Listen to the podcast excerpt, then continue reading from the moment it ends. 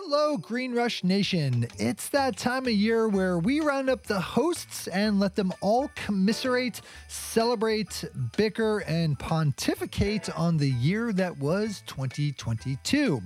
In this episode, hosts Ann Donahoe, Phil Carlson, Chris Crane, and Lewis Goldberg look back on what turned out to be a very strange and eventful year.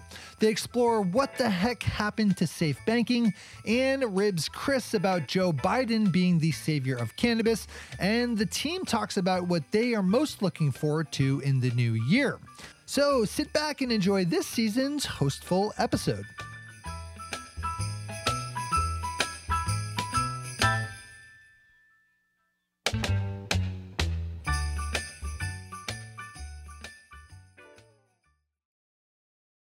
Welcome to the hostful episode of The Green Rush. It's been a really, really long time uh, since we have done our KCSA roundtable, um, and I'm so excited to be joined by my awesome colleagues um, Phil Carlson, head of IR uh, for KCSA. Head of IR, did I just promote you? Managing director of IR, Chris Crane, our director of cannabis, uh, and Lewis Goldberg, the managing partner um, and head honcho of the group. So, welcome everybody. I'm excited to talk to you guys today, and you know, want this conversation to kind of flow. So we have an outline, um, but I have no hopes that we're going to get through it all, knowing this group. Uh, but I think let's just start with a vibe check. Um, MJ BizCon can be seen as, as somewhat of an indicator of what's to come. Phil was there with our colleague colleague Nick, who's not able to join us today, but can you give us a general vibe of of what it was like there? So it's a, it's a, I hope it's not a general indicator, um, but uh, it was much quieter this year than in years past. You know, it, yeah. I guess less people were going to the floor. You know, more investors were taking meetings in their hotel rooms, as were bankers and companies. But you know, it, it was it was quite quiet, but the, the everybody seemed to be upbeat and you know running around. You know, unlike a recent crypto event I went to where uh, our other colleague termed it the, the, the, last days of disco, but um, it was uh, yeah, you know, there was a lot of growing pains this year. Well, not just growing pains; it's just there was a lot of hiccups, a lot of false starts. You know, I'm sure we'll be getting to safe banking in a little bit, but you know, people did seem upbeat. It was just very low key, I guess. I don't know. But and I wish you would have been there with me. Would you would you say it was it was not an irrationally exuberant crowd, but rather like run of the mill? Like, okay, cannabis has gone from being like this, oh my God, look at all what's gonna happen to okay, we're growing, we're processing, we're selling. We're growing, we're processing, we're selling. And there's no like anticipation of the next big thing. Well, no, there was. I, I got to be honest. There was a lot of it. What seemed like first timers that were there, and they all seemed to be, "Oh, this is great." And you know, I didn't want to say, "Hey, you're late to the party," but you know, there is still opportunity out there for a number of these newer players. But you know, the older guard, you didn't really see them out on the floor. I guess, to, I guess to be fair, like you don't really ever see the old guard out on the floor as much, right? Like they're they're always the ones in the hotel rooms and uh, in the hotel lobbies and in the chandelier bar at the you know at the at the at the Cosmo, right, doing the meetings there. I, I feel like the floor is kind of for the newbies more, um, and for some of the sort of the mid level staffers that are there to like find vendors and find partners and uh, you know walk the floor and you know, that There's kind of still stuff. some old guard that was that was there. It's just like not like you had seen in years past, but yeah, it, there were definitely definitely a lot of newbies there, and it was uh, they seemed upbeat, you know. But given the fact that we've been in this industry since 2014, we've seen these roller coaster rides, and you know where we're at today, and it's like, when is this going to change? I don't think it's going to change, though, right? Like the reality is, this is a slow progression now. It, it, it, you know, in 2012, when we saw the first adult use states come on, you know, get get, get passed, there was this unbelievable burst of enthusiasm, and then it's just been this like slow, inexorable crawl across the country, and you know, we're now just picking off smaller states. There's no, there's only one big state that's really left to, to join the party, which is Texas, right? Florida's still Ohio Florida and Pennsylvania. Ohio, Ohio, Pennsylvania, and Florida. I mean, yeah, look at presidential elections. Right? I mean, these are these are big states, both uh, both both both metaphorically and like geographically. Like they're they're literally big states. yes. No, you're right. You're right. And is there any assumption that we will not see Florida, Ohio, and Pennsylvania eventually go, and eventually being in the next four or five years, go adult use? Or is this like 10 years? Like Texas, who the hell knows what's going to happen in Texas? But the rest Texas of is a these tough states, one. Yeah. right? But like the, these other states, it's going to Yeah, happen. they'll go. Florida's Florida's. I mean, we get into the political weeds here, right? Florida's a little bit politically tricky because you need sixty percent uh, to win a ballot initiative in Florida. Um, so, and and it's a very expensive state to run initiative processes. You imagine, you have a bunch of media markets, right? You got Miami, you got Orlando, Jacksonville. Um, Right, so there, uh, Tampa, right? So you've got a bunch of media markets, so it's expensive to run, and you have to get to sixty. And I think, I think the conventional wisdom was that that was going to happen in 2024. I think the uh, results in 2022 and the losses in places like Arkansas and um, you know, the two halves of Dakota um, are are maybe a little bit of an ominous sign for whether it's worth putting all that money and effort into Florida in 24. Um, so it's, it's a little tough to say. I think Ohio, I mean, Ohio will have an initiative in 24 if they don't pass it before then. Pennsylvania becomes a little tricky too because it has to go by the legislature, and you've got a very gerrymandered state with Republican control um, of the legislature and a Democratic governor, and they're not going to want to give him a win. Um, but at the same time, like once Ohio goes, Pennsylvania is going to be surrounded by legal states, um, and it gets very difficult for them to just see all that tax revenue flow into Ohio, flow into New York, into New Jersey, um, right, and all around it. That I, I, even a Republican legislature with a Democratic governor might find a way to do this in the next four years there. And, and Phil, that's what you know. Going back to MJ BizCon, like they, that's why there probably wasn't that like crazy feel that was when we were going 15, 16, 17, 18. You know, where like it was just this frenetic energy. You know, was there that same kind of energy anywhere there? No, and that's because uh, you know I think everybody was r- realizing that safe banking was like on the ropes, and you know there was a few different there were a few different networking parties that we went to, and it was just like you would try to engage somebody on it, and they would just be like, "Listen, I- I'm I'm shot." and you're like, "Oh, okay, well we can talk about this later." But I that's the general sense, like Phil's like, let me buy you a drink. Yes, he was three. Um, but I, I, that's just like the general sense that you're getting from a lot of these investors that you know they're tired. They've seen this same song and dance, but you know when you get there is optimism that once 280 goes away, whenever that is, hopefully it's sooner rather than later. You know, if it happens within the next two years, like you're it's five to seven, you know, five X, seven X on your return on these investments. But it's like the Well, few institutions that are involved right now, they're like, do I even want to bury more money into this industry? You know, or do I, you know, but they, I mean, wait. Go there ahead, the, sorry. there is, you know, there, there is hope. It's just that uh, I'm waiting for that light at the end of the tunnel. So we talked about, you know, a couple of states here, but from a, a federal standpoint, um, you know, cannabis was front and center from the White House twice this year. Um, and I think, you know, while it may be seen as performative or, you know, not going far enough, um, I, I think it's interesting that someone like Joe Biden, you know, came out with his marijuana reform announcement in October and recently, like a couple weeks ago, signed the cannabis research bill. Um, Chris, do you think that could you have imagined Joe Biden being this quote unquote cannabis savior? Well, let's let's not get carried away.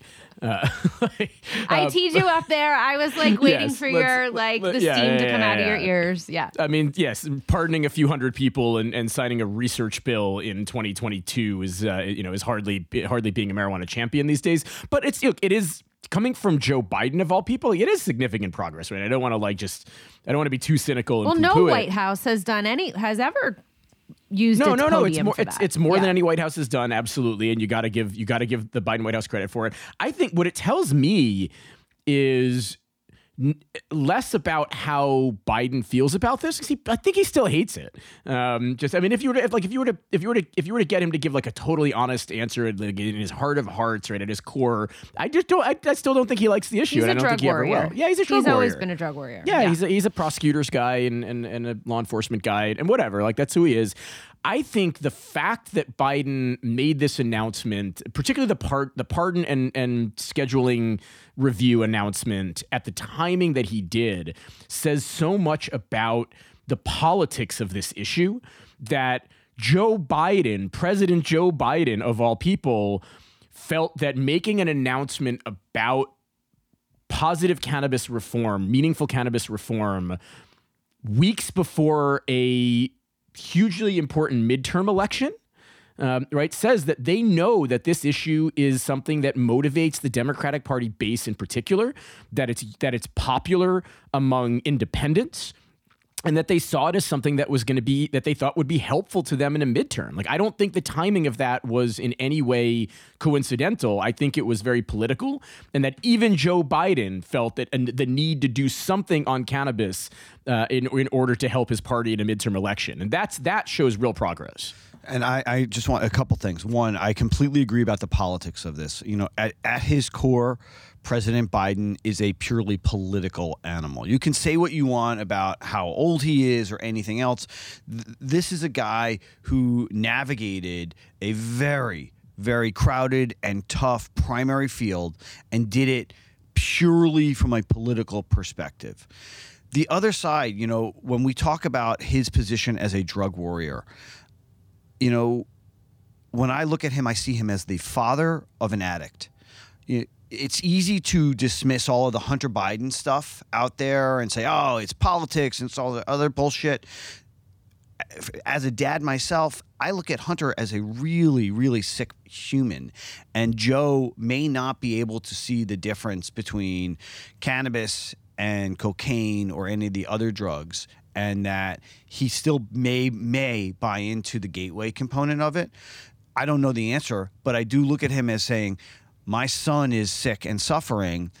He is a consumer of all, not just like he he Hunter did it all. He didn't just do coke or just do whatever, and he probably can't separate that in his mind because he does come from the the drug warrior time. You know, he got into Congress right uh, in the 70s when we were deep in the the Nixonian, you know, uh, Controlled Substance Act rhetoric, and he probably just doesn't see the difference. But he was able to see through it and and see it as good politics. But I guess my only pushback on that is like he's been a hardcore drug warrior since since Hunter Biden was in diapers. Um, so, I mean, I, I I I think you make a valid point, but Hunter Biden is not the core of his belief on this. That goes way back before Hunter's issues with with any kind of substances. It was good politics in the 70s to be anti drug, and it was good politics in the 80s to be anti drug, and it's been good politics up until now to be anti drug. And now you can layer in the oh shit, my son is sick as a uh, an emotional component to it, right? He's a purely political guy. It's true, but there's some, there was there was yes, it was good politics at the time, but it didn't mean he had to be the champion, and he was the champion of drug war policies. Like lots of gem- lots of Democrats went along with it and voted for it and and said the rhetoric, but like he was the he was the guy you went to to get a bill sponsored. Hundred percent. And he ran the first time he ran for president was 1988. It's not like he hasn't always had his eye on this prize. And he probably believed for 40 years that one of the ways to get to the White House was to be tough on crime. And the easiest crime there is to be tough on is drugs. It's easy to demonize people who consume because there's no pact for drug users until now, right? So the the reality is he he took an expedient course. And then you layer on the fact of his his child, and it's like I can tell you from my experience that the impact of drugs is a scourge on society, and I have been like it's an easy it's an easy story for him to tell to hold on to. And now this pivot hopefully will accelerate. I doubt it but i hope like there is this little glimmer that he did two things. He didn't get beaten up. He actually got you know pats on the back from the political class. And he's like oh this is going to help me possibly run again in 2024 let's keep going down this path. And that's that's really hopeful Well, and he did kind of did the same thing with not kind of with psychedelics too. So, and I know that we'll we'll talk you know a little bit of psychedelics later, but you know he is basically you know blessing and you know anticipating. Um, that regulators will approve MDMA and, and maybe psilocybin for um, you know PTSD, depression, um, and he's he's he's certainly done a 180 on that. I mean, he he also you know was was really tough on MDMA in the 80s, I guess it was. Um, No, in the so, uh, 2000s. In the in the- 2000s, he was the sponsor of the he was the sponsor of the Rave Act in like 2001 Oh, that's. Okay, yes, yes, one yes. or 2002. I didn't realize it was that recent. Yeah. Yeah, yeah, yeah. I was Yeah. working at NORML at the time. He's he yeah, he was he was the champion of the Rave Act in the right, Senate, the which Rave went after Act. Mm-hmm. it went after concert promoters. If, if if people were like concert promoters, if people were selling MDMA in in, in at their venues, which is just just crazy. Yeah so i mean I guess to your to all of your points, he's a political guy and he's reading the room. He is he is following the Clintonian triangulation course. Um, you know, the question you asked Phil though uh, at the beginning of this conversation was how is the feeling, Phil? From an investor perspective, you know, the, it's been two plus years since the cannabis industry has just been annihilated from a, a share price perspective. Is there any hope? Ha- yeah, I know you're well aware. I'm well aware. All of us are well aware you know, one, did you feel any hope that there would be a pivot or a change in the coming year? And putting aside uh, what you heard, what do you think? is there is there hope um judge you know if i had to like take the networking parties i would say there is no hope. Um no i'm kidding but um I, I there are there there will be you know i think it's it's going to be longer than people anticipate. Um you know there are some that still think safe banking is going to pass here in the next two weeks Well, let, let's let's get into that then, because you know that's the elephant in the room, other than Lewis's hairband, is the Safe Banking Act, um, and you know what what's happening there. Um, you know the they're they're it seems to be a little bit more loosey in the football. So, Chris, um, you know, based on what you know, Marijuana Moment is reporting today, um, that there might be you know room for this in 2023. Um, Ugh. But even if there is, I was who trying cares? to lighten it. Phil was like so negative, and I'm like, let's let's let's pivot. really we're really talking 20 like pushing safe banking to 2023 i mean uh, when when the, when when the democrats won control of the senate in georgia um, in January of 2021, right? Almost two years ago now. And that was the last time we saw the stocks rebound, right? I mean, we saw a huge spike when the Democrats took control of the, of the, Senate in, in January 2021. It's because the assumption was, and, and I'm as, as I was as guilty as this as anyone. I think I said uh, on this podcast, certainly on marijuana today, um, that our worst case scenario for the next two years is safe banking right and that and and here we are with two weeks left in the session and it's still not done and it's looking like it's probably not going to get done. Um, although there there is still a chance that this happens in the next two weeks. I, mean, I don't want to no i don't i, I don't want to poo-poo this. No no no.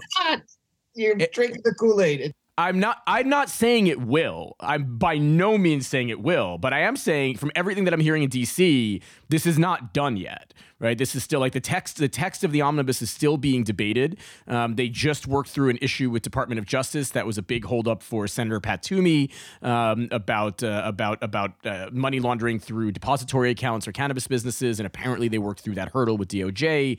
The hurdle right now is Mitch McConnell.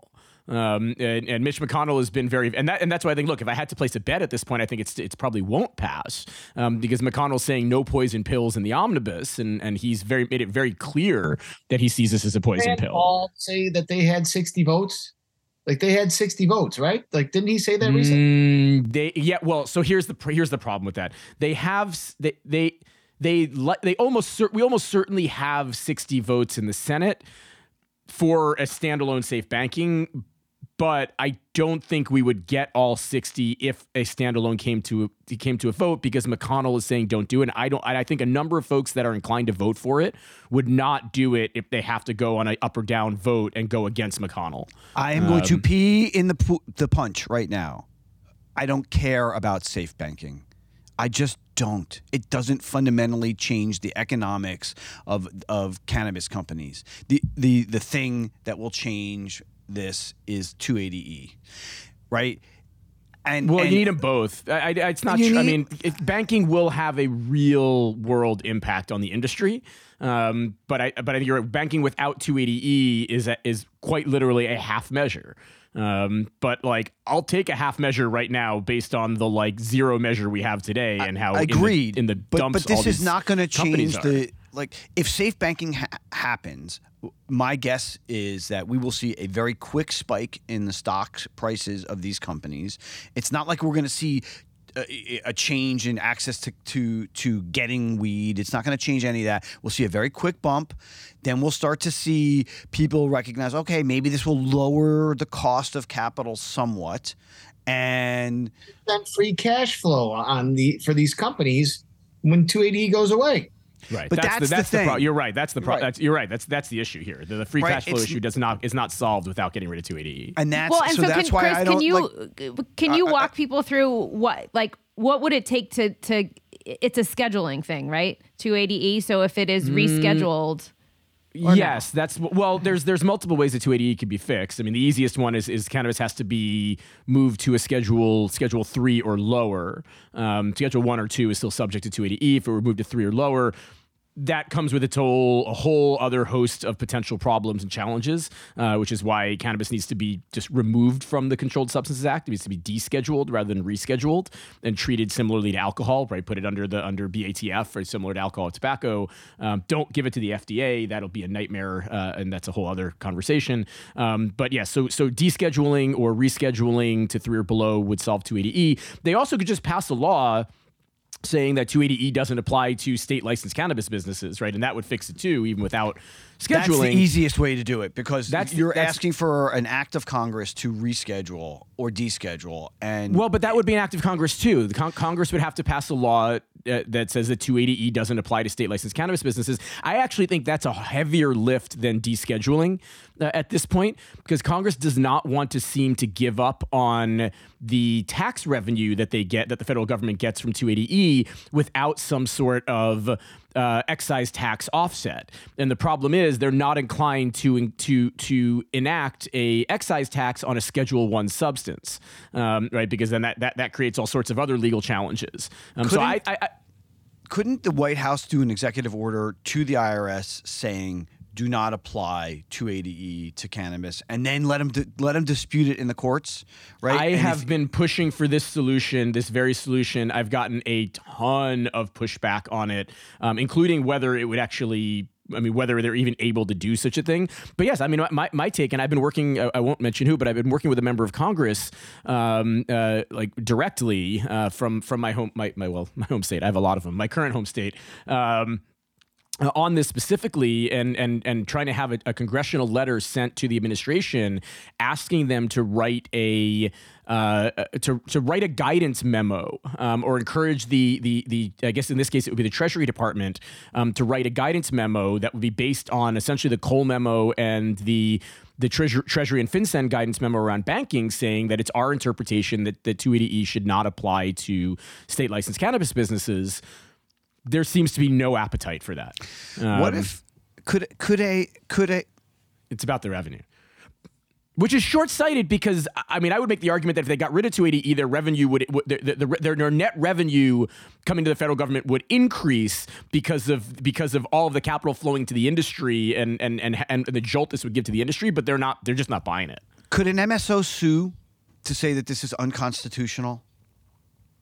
Uh, I think that would be an unwise use of legal fees. Um, I, I, don't think that suit would have a chance chance in hell of standing. It's the it's it's the law, and it, it's a Schedule One. You you you you would have to challenge the constitutionality of cannabis being a schedule 1 substance as long as congress has deemed that it's a schedule 1 you can't say it's unconstitutional it would be hard for them to say it's unconstitutional to uh, apply 280e to a Schedule One drug. I mean, look, I'm saying this is in my non-legal opinion, but I, I I would guess if we talked with a constitutional scholar about this, they would say that it's basically a non-starter. I forgot the what the the last clause of the Constitution is, where it says like, hey, if it's a state, if it's a law in a state and it doesn't contravene a federal law, then it's the Tenth the Amendment. Yeah, so it's thank you. It's a, like, isn't this a Tenth Amendment issue fundamentally? No, the federal government. I mean, the Supreme Court has ruled on multiple occasions that the federal government has a has the right and uh, and and an interest in um, in in in drugs and drug policy. I mean, in fact, in, in fact, they I mean they went so they, they went the farthest on this in the uh, the Raich v. Gonzales case, um, which was the you know the last cannabis case to go before the Supreme Court, um, where the I mean the argument was the federal government has no right to intervene in individual patients who are growing small amounts or possessing small amounts for their own medical use under a state licensed medical program because there's no interstate commerce involved. Therefore, there is no impact on the federal government. And the Supreme Court in that case and it was the liberals on the court. Um, it was six liberals and uh, and and and Scalia, um, or, or, five liberals and Scalia, I should say, um, or was it four? I guess four plus. No, it was four liberals, Rehnquist and Scalia, um, at the time uh, ruled that sounds like a bad joke. Yeah, I know. Seriously, uh, all, all, ruled at the time that the federal government does have an impact because somehow somebody growing a small amount of cannabis in their garden could impact the price of cannabis on the illegal market, which has an impact on interstate commerce. Therefore, the federal government has a role to play if they want to enforce the Controlled Substances Act against state le- state legal medical marijuana patients. Um, and this is why I am in public relations and not an attorney. I'm not either, but but I followed this. I, I, followed that stuff pretty closely. I was actually at that argument at the Supreme Court. Um, That's cool. Oh no, no, yeah, yes, yeah. Um, that was back when I was still back when I was working at NORML. Um. So, I, I guess it still remains to be seen what's going to happen with safe banking, but um, you know, Phil, in terms of Phil, why can't companies raise money? Is this a hotels.com commercial? Captain Obvious. Um, there's no institutional funds out there. The, these are the dad jokes, people. These are the dad jokes. Um, it, it's there's not enough institutions putting money to work. Everybody, everybody's already exhausted. You know, there's a ton of debt that's being pushed around and refinanced, and but some of these terms are just beyond ridiculous. There was a deal that you know there there's like some of these deals that are getting done over the past couple weeks have just been haven't been great, but you know the companies have to do it in order to survive. So it's you're not going to see anything until you get a lot of these bigger funds that come in here and start putting money to work. But you know, like even the little the littlest like when people start getting a little bit of hope, these things move. Like GTI went from like seven to fifteen, like a, and it's like some of these other guys they're just and then and then you see like safe isn't included in these past bills and it's these things are back you know some of them are under two bucks and it's it's like not nothing makes sense anymore. What's the trading? I mean, the trading volume is so low on these on, on all, even the big companies, right? The trading volume is so low relative to most stocks that um, you know just like a, a, a, bit of you know a bit of activity can can really move the needle in in, in you know in, in, either direction. Small days where you see like a hundred thousand shares or whatever, fifty five thousand shares. Those are just like retail guys going, forget it, tax law selling. Here we go get rid of this, and you know that's what that's what it well, right now. And I look at you know if you look at the stock charts for most of these companies, there are moments of of spikes, but for the most part, it's just this slow, gradual decline in share price. And you know, I look at Chris, your old company, 4Front, of which I'm an early investor, and I'm not ever going to sell my shares because I know that eventually something is going to happen, and this company is going to be worth a ton of money, right? Because it, it your, operates from your, well. from your mouth, huh? but I believe it, right? It's like I still if if if it's not like 4Front is going away, right? It's not like Cresco is going away. It's not like GTI or Curaleaf is going away. They just continue to sell and become more efficient at growing, processing, and selling cannabis. And, you know, either they're going to we're going to see a change at the federal level and 280e will go away in some form fashion or another. And then these companies will just be printing money and either they will buy up others merge with others or be purchased by a cpg company. Or they're just going to keep slogging along. But It's not slogging along when you're doing 300, 500 million dollars a quarter. Right, but they're not making any money because of 280E, and that's why you know safe is great. 280 is needed.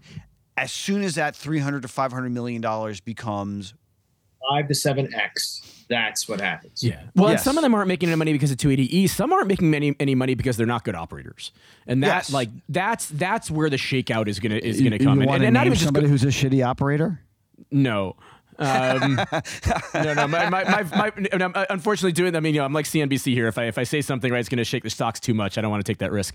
Uh, but, no, but like, I think when it comes down to it, Lewis, you're absolutely right. It's these are all you need to think about all these as as long term holds, right? Because like we still have a lot of states left to go to legalize. We still have major federal reforms on uh, on the horizon, right? Whether it's the you know short term horizon or long term horizon between banking and 280e and eventual descheduling, like all this is going to happen, right? Cannabis is going to become legal at the federal level at some point, um, and so they're all longer term holds. I think you need to really think about who are the good operators because those are the ones that are going to survive especially over the next few years because what we're seeing now is massive price compression in almost every state around the country, right? And we're seeing it like Massachusetts has been the you know has been the like oh my god what's going on here state for the last year. Well, what's going on there is the same thing that happened in Michigan the year before, and that happened in Washington and Oregon and California before that, um, right? Every state that doesn't have a you know an artificially restricted like oligopoly limited license market,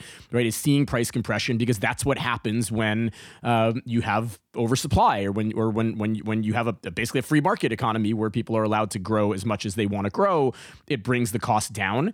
And i think a lot of these because because these public companies are largely uh, you know they're largely bigger companies in the space but they largely almost all of them cut their teeth in the limited license states, right? Because those were the states that the early capital markets cared about, right? They wanted to see licenses in Florida and New York and Illinois and Pennsylvania and Maryland, right? All in the eastern half of the country that all were limited. And all these states are now shifting from limited to unlimited as they go from medical to, to adult use.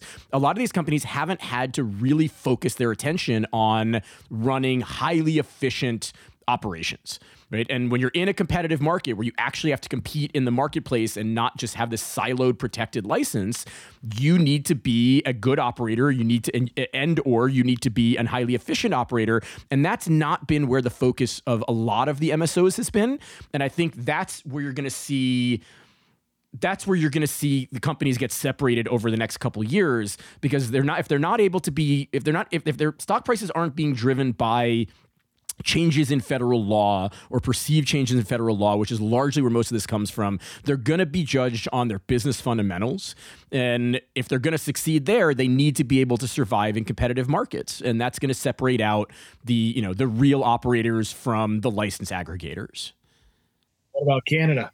Oh, they're what all about screwed. Canada? they're all screwed.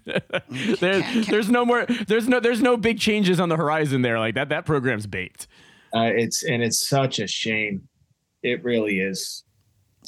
It was always a sham. There's 17 million people, right? No, I'm sorry. It's thir- I'm sorry. It's 34 million people live in Canada, right? It, it, it's it's never been a market that's big enough to sustain any of these companies, and their valuations were absurd, absolutely absurd. Yeah, but the, some of these guys are still getting backing, even though you're starting to see, which I, I think we're going to talk about, or we can just roll into it now, Ann. Yeah, do it. going on up there. Like Molson is basically walked away from HEXO. Constellation basically said, Canopy, go do your mm-hmm. thing. We're going to take a hands off approach. And now Canopy has that Canopy USA where they're rolling acreage, Wana, and is Jet, Jetty extracts are all being rolled into that. So it's like these bigger guys, you know, did they? It was a false start from them, right? Was Like it too, or was it, or is it just too too early? Those deals would have been much better ten years from now. I think they were all. It, there was so much buzz going on back then when those deals were happening. Like you thought stuff, you thought stuff was in it, right? Like Lou, you would, we were telling people 2021, 2022 would be full Look, legal. I remember talking with George. No, we would talk. We would talk with Kevin Murphy and George Allen. We would talk with Boris Jordan. Like everybody who was in the know were telling us this is what we're hearing, right? And you know, remember George brought uh, John Boehner to the party, and this was just after John Boehner had left being Speaker of the House yeah, I think there was this intention, this thought that this was going to be like the toothpaste is out of the tube, the horse is out of the barn, you know, whatever it is, any bad analogy you want to use. And the reality is, this is so much harder on the federal level than anybody anticipated, and also than it needs to be. Like the little guy just trying to get in here, and you know, it's it's not easy. But Chris, you mentioned a good point earlier about like the FDA, and like let's not even go there. But there was a client of ours that we worked with where they were telling us, listen, in five to ten years, you're going to be buying your cannabis from CVS, and I was like, okay. Maybe, maybe. I mean, we don't buy. You don't. Very few places do you buy your booze from CVS. I'm sure. Right? Some some states allow. Some California, states you allow it. do. Yeah, California. Really? Most states, most states you can't. Um, so I think it's a bit uh, like you're, you're- we're talking now about like what is what does the retail model for cannabis ultimately look like? And I think much like alcohol, it's going to be very state dependent. Right? I mean, every state has a different alcohol distribution model. Some places you can sell it in supermarkets, the CVSs. Some places you can sell it only in liquor stores. Some places you can sell it only state-run package stores or or or, or specifically state packy. licensed package stores. The packies, right? What's um, social licenses then? What's that? Happens to the people with social equity licenses? Well, I, I think each each state is going to come up with their own, you know, with their own distribution model, retail distribution model, and I think the path of least resistance for most states is just to continue with the retail model that they already have. So if they've licensed if they've licensed dispensaries, why then all of a sudden open it up to everybody else? They're going to be comfortable regulating those dispensaries. Now, some states will. I'm not saying every state that has a dispensary model is just going to keep it and not allow it to go to convenience stores. Some states probably will, particularly states that have stronger convenience store lobbies than than others, and and that's a pretty actually strangely powerful lobby in some places. Um, but others, I think, are going to take the path of least resistance. Say we've already got a model here. Why are we going to reinvent the wheel? We license light liquor stores, we license weed stores now, and and that's you know, and uh, so I, I think it's going to look similar to alcohol, where it's, it's going to be different from state to state. Um, but we've already got the model and the basis there that I think most states are probably just going to continue on with. And Adam Smith's head just blew up. When was the last time you were in New York City? Oh, I was I've been there a few times this year, and the the I mean, it's wild what's going on in, in, in Manhattan right now. Absolutely. We were so it was my wife's birthday over the weekend. She had a few girlfriends in from out of town. We ended up going into the city. And um I walked into a dispensary and they had a ton of brands from Southern California. And I'm like, Oh yeah, where did you guys get this? Oh, we have a connection with a guy and the owner who owns this place. I'm like, and again, how do you have Southern California brands here in your store? Well, because they're because they're probably counterfeit. Um, like there, there, there, there's a real question about how much of that is actually coming from California. Because I've, I've seen it too. I mean, you go by these storefronts and there's Stizzy and there's you know bra- brass knuckles and there's all these you know uh, uh, you know all, all these uh, California brands out there. Um, they like Stizzy's like everywhere. There's there's a there's a real question Oh, about how much of that is real. coming. I bet that's real. Maybe, but I would guess that most of it is just counterfeit. It's counterfeit packaging. It's not hard to counterfeit the packaging, unfortunately. Um, and we know that's been a big issue on the illicit market in New York for a long time, um, where you know most of those like vape carts that people were getting the you know the, the vape lung from a few years ago, vape, that was all from illicit market uh, produced vape cartridges, and almost all of those came in packages of brands that people would know from California. They just were produced in the East Coast and put in fake packaging, and people in the East Coast don't know any better, right? Because they're not getting the the real packaging on a regular basis in California, and this looks real enough. And uh, my guess, my guess is if if if if, if there was any way to actually survey it, like eighty to ninety percent of that stuff is just counterfeit and not shipped in from Cali. Yep. Interesting. So, so how much did you buy, Phil?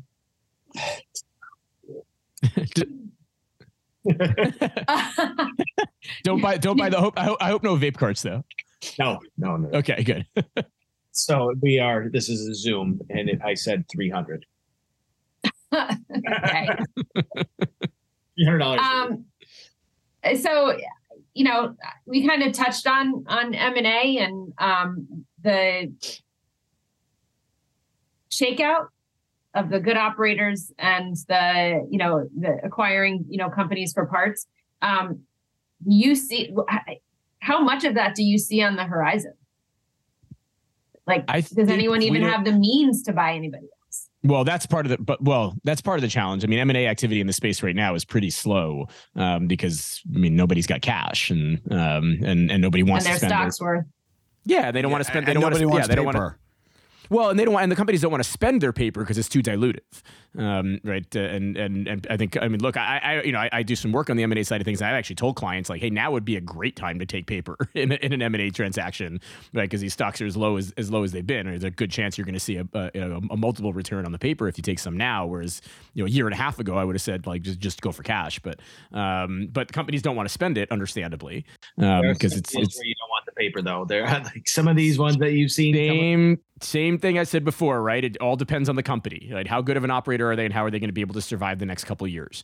Um, but I do think if we don't get some meaningful reform, including banking, you're going to see some name brand companies that don't make it through the next couple years um, that will likely get sold off for parts. Um, but you know there are there is still money out there, um, and there are companies that have access to it, and when they see large distressed assets um, that they can pick off for you know 20 cents on the dollar the, the money's going to be there right? The investment capital is going to be there for those deals. And i think we're going to i think you're probably going to see more of that especially in an environment where these businesses can't file for federal bankruptcy protection. So if they go to zero they got to sell for parts and the buyers are going to have all the leverage in those in those negotiations. And there's going to be investors that have you know bought into these companies that are willing to put in a little bit more to buy some distressed assets and grow their portfolios you know, some of the investors that I've been talking with, they were saying that if safe passed, you would see a ton of M and A in 2023.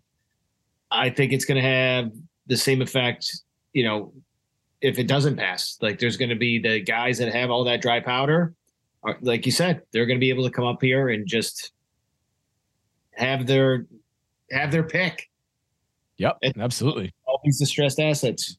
Chris, you've mentioned, um, you know, a couple times now um, the benefit of, of good operations, of efficient operators. Um, if I'm a retail investor, what am I looking for to find the good operator? It's a great question. Um, I think you know you're looking at what's the, like what are their what are their like what are their particularly on the cultivation side, right? What are their cultivation um, uh, uh, uh, metrics look like, right? What is the, like uh, what how many how many you know pounds per square foot are they getting? What's their price per like uh, cultivation price per pound um, in these facilities? Um, same thing on the uh, like what, what you know what if they're if they're an infused products manufacturer like what is their price per unit for a gummy uh, for you know to produce a box of gummies um, and what are they able to sell that for in the wholesale market? Right? You want to look at these basic basic metrics and their ability and, and that tell you their ability to compete in a um, you know in, in a in a more competitive and saturated market. So let's, you know, in the time that we have remaining, um, another trend in 2022 was this podcast, especially um, talking more about psychedelics and companies and researchers in that space. So um, I'd like to to pivot there. Lewis, what what was the most exciting psychedelic story for you this year? the continued publication of data on the efficacy of psychedelics as medicine right we, we saw so many pieces of data from so many different companies that continue to show that when used in a therapeutic setting psychedelics really do help patients get better you know, starting with MAPS and their their phase three data at the beginning of the year, we saw data from Awakn on the the treatment of alcohol use disorder. Small Pharma published data. Like it was just one after another after another, and the other side of that was the the fundamental not caring of the capital markets, right? Like we had this continued march forward of like we were getting closer and closer to the commercialization. It was more than not caring though. It was like like they're just pulling their money or they're not they're not investing you know psychedelics is suffering from the same thing that cannabis is and the lack of capital so it's less apathetic than that it feels more active I, the, my take is that too many of these small drug development companies went public on secondary and tertiary markets in secondary and tertiary countries raising just a little bit of money you know 15 20 30 million dollars so that they could get through their phase 1 tests and trials knowing that they were going to have to raise tens, if not hundreds of millions of dollars to get through phase two and phase three. You don't do that in Canada. You don't do that in Australia. You don't do that in, in the UK. It's not how a pharmaceutical company is built. You raise privately, you go public on the NASDAQ or the New York Stock Exchange, but usually the NASDAQ when you have really solid phase one or phase 2A data. These guys all got suckered by the same bankers who suckered a lot of the cannabis companies because the bankers saw an opportunity. Bums me out. And, you know, we as an agency counseled these companies not to do that. You know, and we're seeing, especially in the clinics business, the same type of impact from a, um, uh, cash flow perspective, a customer acquisition and retention perspective that the cannabis industries had. And there is no overlap between cannabis and psychedelics. They are two fundamentally different businesses. One is a medical business and one is a consumer packaged goods business. So that for me that was my take, which was we're getting we're just on the verge of providing help to people who have mental health problems with a real medical solution and the capital markets is screwing them over left, right, and center. Well, there are companies out there using certain cannabinoids to treat certain illnesses and diseases. So I wouldn't say cannabis is a straight CPG play, but I see where you're coming from. I'm not going to argue against it, even though That's I a first.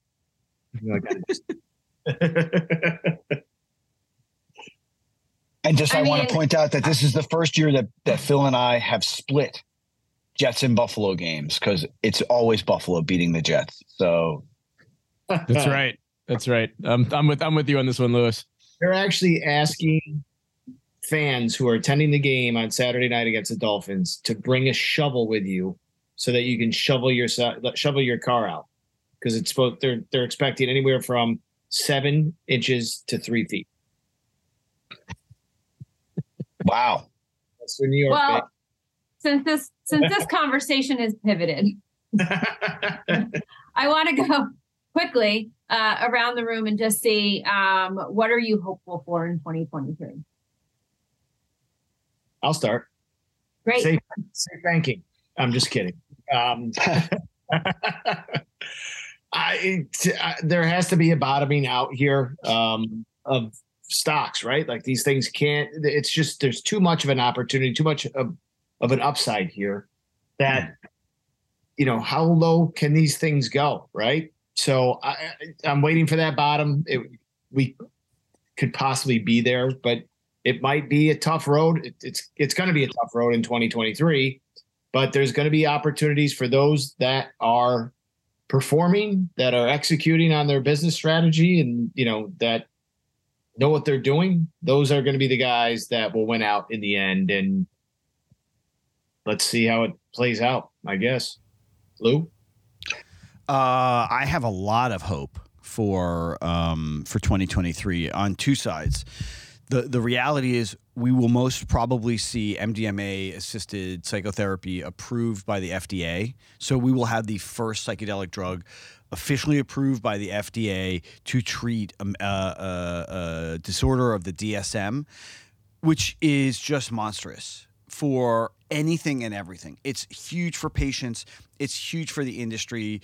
It also will force the government to take a look at all drugs completely differently because the the definition of a schedule 1 drug is it has no medical benefit.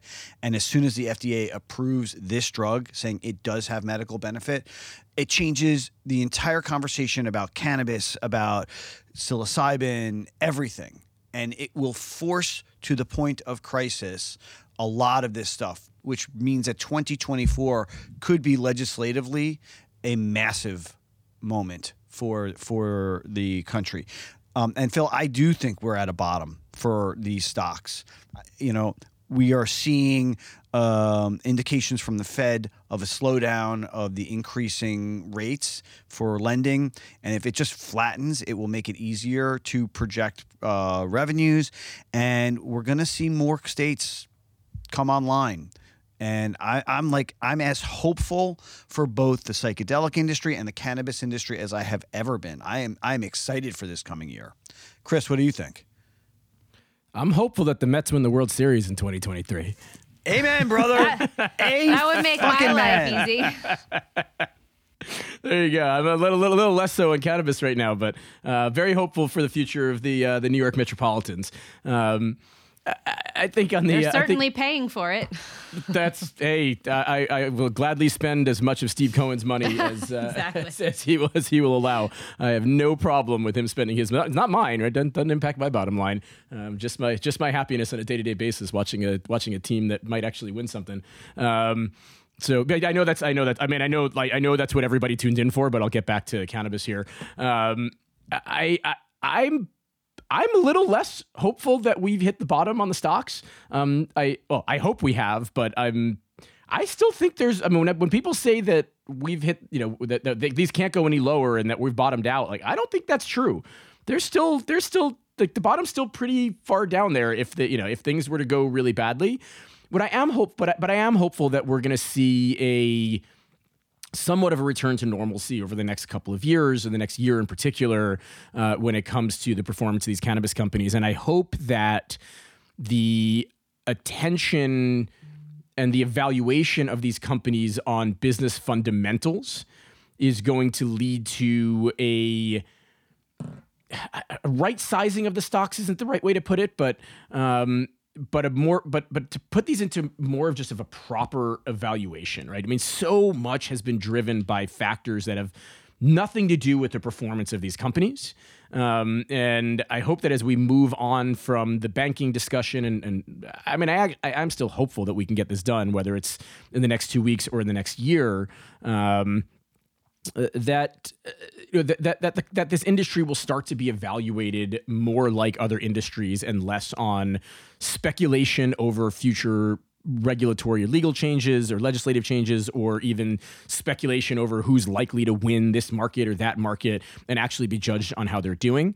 Um, and I am weirdly hopeful about the prospect of some and I will say this uh, this is not a prediction by any means. And if I had to predict, I would say this isn't going to happen. But I am strangely hopeful about the prospect politically of some kind of deal in the next Congress.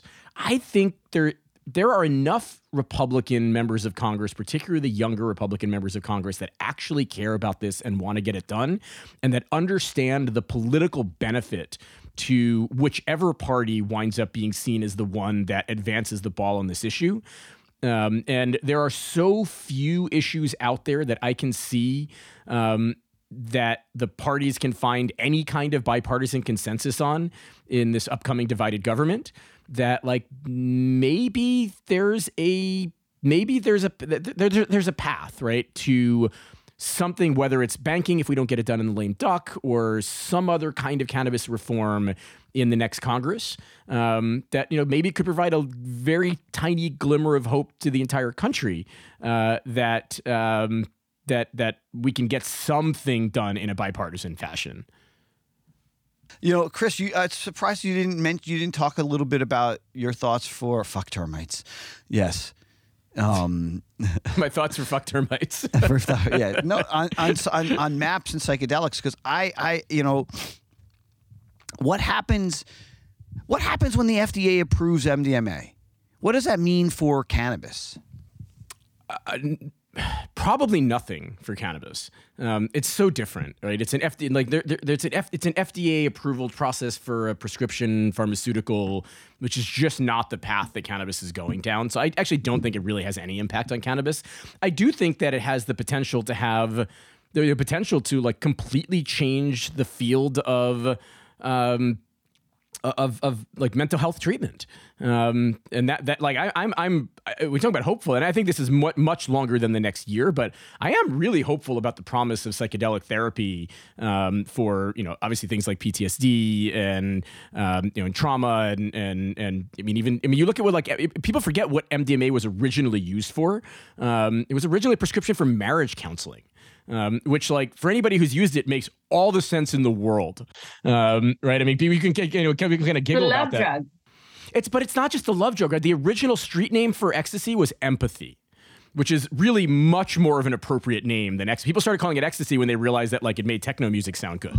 Um, right? But like uh, but but it was but it was but it was originally called empathy because you you it, what uh, the way that i like to describe it and and I, like this is not my sector but uh, i have a little bit of experience with this is it breaks down the natural barriers that we all have and we have to have right to protect ourselves in society from being too open right and too empathetic right? Because you get taken people get taken advantage of right? You become a mark. Um, but if you're take if you're taking MDMA with somebody else, like you are going to connect with that person on an emotional level and not in the like stereotypical, oh, I love you, man, like that, not that kind of stuff, right? But like you're probably going to talk about something that's pretty deep and pretty important, and you're able to do it in a way that breaks down those guardrails, right? And so if you think about marriage counseling, like people are married there's love there right? There's un- there's an underlying love that, that exists between them and and in many cases a marriage breaks down because of an inability to communicate about the things that are bothering them. And when somebody starts to communicate it just turns into a fight.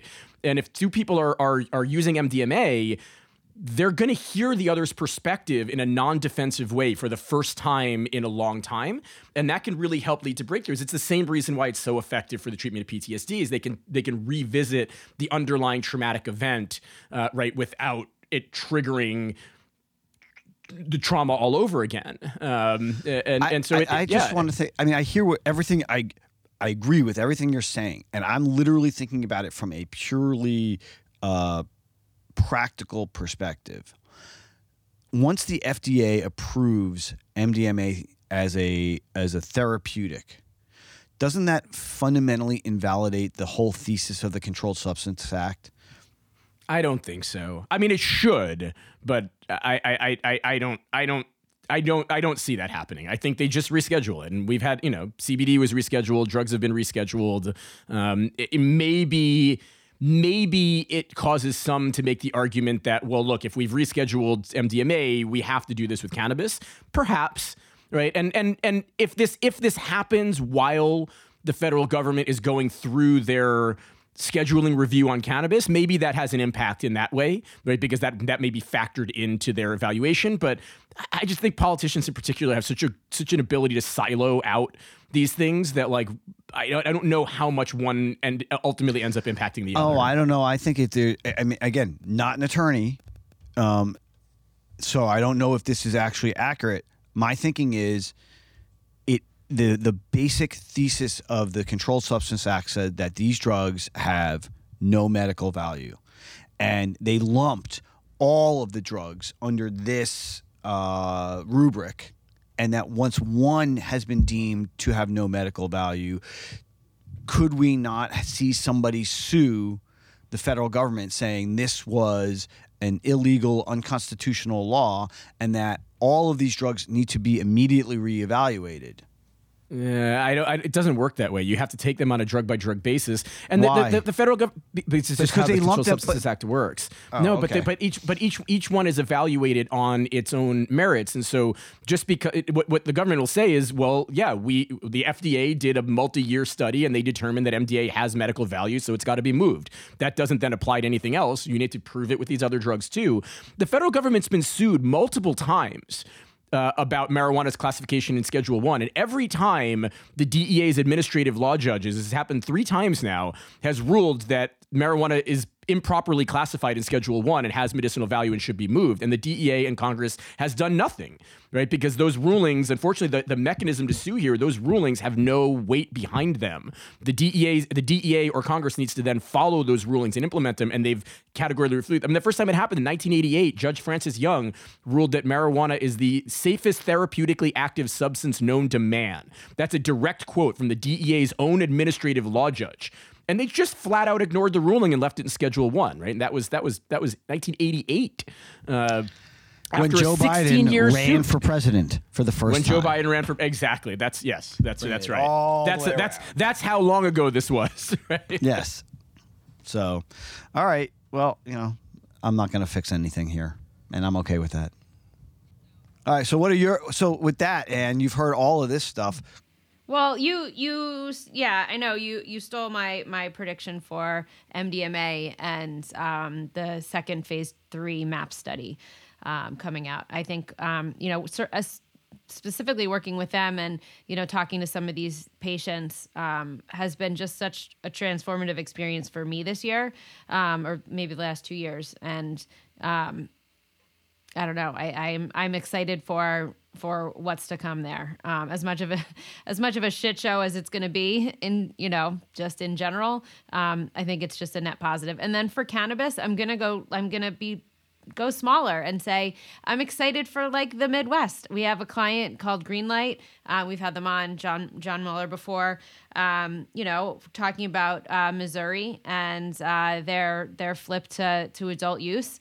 Um, and you know i'm i'm super excited for them. I think that like it's been one of those kind of forgotten states and um, you know i it's it's there's a lot of people there. So um, six million people i think. So uh, that's like what a quarter of the size of Canada. so you know, I don't know. I'm excited for for the states that it wasn't there for them before, and and now they've got options. That's it. That's cool. Our eternal thanks for joining us for this episode and for all of our episodes this year. We hope we have both informed and entertained you about the cannabis and psychedelics industries. We hope that you have a great, happy, healthy, and fun new year, and we will see you in 2023. Please, if you haven't already, check out our Instagram at the Green Rush underscore podcast and on Twitter at the underscore Green Rush. And feel free to email us comments and guest ideas at greenrush at kcsa.com. One take, Shay, one take. Merry Christmas.